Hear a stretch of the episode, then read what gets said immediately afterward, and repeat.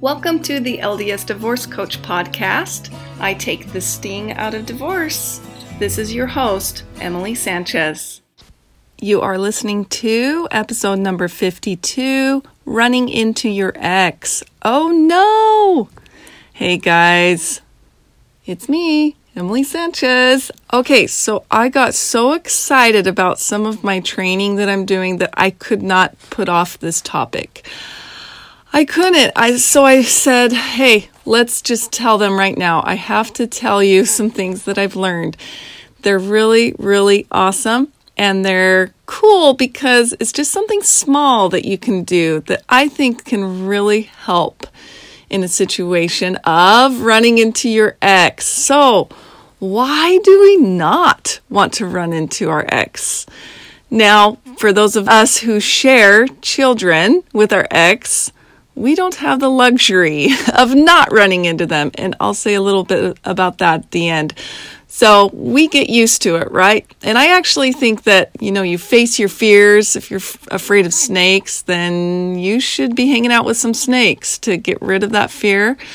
And so it's the same with running into our ex. If we share a child, we have to, we're there, we see each other, we have to form somewhat of a, a friendly type, and I call it a working relationships similar to workforce relationships. But I was thinking about this. I admittedly have, you know, an ex boyfriend or somebody that I just did not want to run into. And I remember being in a store and he and his new girlfriend came in and I hid in the store. Okay, I'm admitting it. That is so lame. But I just did not feel like having any type of awkward conversation. So, why? Why is it so awkward? Why do we not want to run into them? Well, because we've shared some intimate things with them. We know them so well, and then all of a sudden, we're strangers. All of a sudden, that's broken. And so it just puts you at an awkward position, and there's those feelings. I even heard a song from Katy Perry, and the lyrics are kind of funny, but it actually explains those type of feelings. She says in small talk, Isn't it strange that you used to know me? All the highs and lows and in betweens, and now you see me and just say, Hey, isn't it weird that you've seen me naked? we had conversations about forever. Now it's about the weather, okay? And I just can't believe we went from strangers to lovers to strangers in a lifetime. Now, just memories. We've gone from strangers to lovers to strangers. Acting like we never met, faking like we just forget we were lovers, and now there's nothing left but small talk. Had every inch of your skin, there's nowhere your hands haven't been. Ain't it funny? Because now there's nothing left but small talk. Isn't it wild that I know your weakness and everybody at the party thinks that you're the best since sliced bread? And isn't it awkward I got a new somebody? And honestly, it'll probably be a while before we can just be friends. You know, you know, we not, might not be that intimate, but many of us are. We've been married and we know everything about them. We know their weakness. I mean, especially if it's a really, really bad one and we want to go warn whoever they might be with. you know what I'm saying? But in letting go and letting all of those things go, it seems like this heavy type load because that we have all that information. We've shared that bond. So breaking the bond it, it's just a little bit awkward. And the other awkward part of it is that this person doesn't just disappear into thin air. They're still around in the world. They're still there. So it means that we have to cope with a couple of things. And if one of those fears is seeing them again, I have a little strategy for you. So I had a client that was very, very scared of this, just did not want to run into him, um, was worried she they kind of still live close by each other, big city, but still a little bit close by each other in a certain part of it. She was scared she was going to run into him at the store. And so there is a strategy called mind movies. So this comes from neuro linguistic programming. And neuro linguistic programming is it's a psychological approach.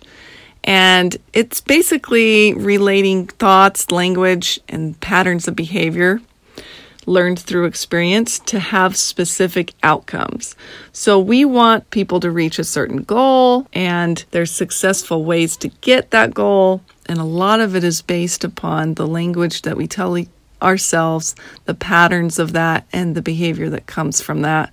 So that was a very not great explanation, but you'll hear me talking a little bit more about it. Go look, go look it up. Neuro linguistic programming. But it's from Paul McKenna, a behavioral scientist and an expert in neuro linguistic programming and motivation. It's called a mind movie. So, what is a mind movie? Probably exactly what you're thinking. You make up a movie. You use your imagination to make up what would occur in a specific situation.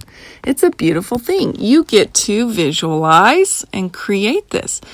Now, I had a gymnastic teacher who used to tell me, you have to visualize it. You have to look at the mat and see yourself doing it. I had a, a, like a whole six months in gymnastics as a kid where I would run down the mat and I'd do my cartwheel and I just would not do the rest of the move. I was supposed to do round off back handspring layout or round off back handspring, whatever. And I just got into this weird headspace where I was uh, f- afraid of it. And so I would run down the mat and do a cartwheel. So she would tell me, you need to visualize, you need to visualize, you need to visualize. And that advice is along with yelling that it was going to be the show and that I needed to get it done. is what helped me accomplish it. So it's just like that. We've heard of that visualization in sports. And so you have to play through this movie. You've got to see yourself acting calmly. What are you saying? Imagine what you would say out loud. And if it helps, say it out loud, as silly as you might think that is. And then an important part of the movie is you give it an ending. So you know exactly what you would say. If you ran into them in the mall, you could know exactly what to say. You would be acting calmly. You would have a smile on your face, like, hey, I'm happy to see you. And then you say your end tagline. Well, I've got to get on with my shopping. I'm looking for something, or make it more definite than that. Well, I've got to get along with my shopping and and it was great to see you. Have a great day. You know, that way you are trained and you know and so you've made up this little mind movie. You've made up this scenario. And what happens is is it places your total control in the situation. It also gets rid of worrying into the future. A lot of times we needlessly worry about the future and things and events that haven't even happened. So, this, if you're able to do it early enough, can really help you stress wise to not have to worry about something that has not actually occurred by already giving it a scenario. And so you're defining it, you're making it mean this, you're confident, you've seen it in your mind's eye that if it ever did happen, you're already good. You're already prepared, so you don't have to worry about that again.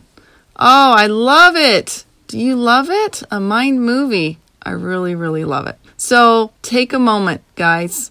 Think about your mind movie. And maybe it's not even with an ex. Maybe you said something weird to somebody at Walmart, like I did the other day. And I said, Oh, I love your wig. And I wasn't supposed to say that.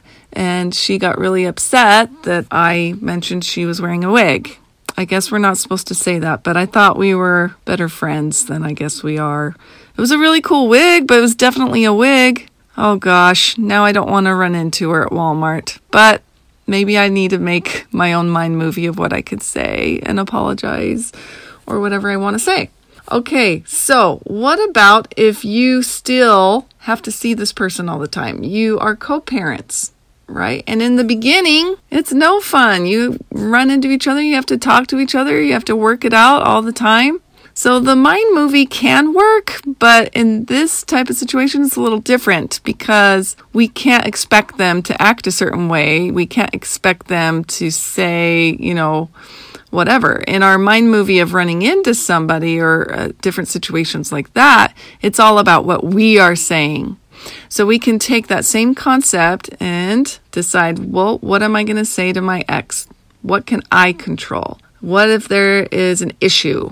All right. So in your mind, think, how can I say this the best way? So you say, it is not good for our kids when you pick them up late.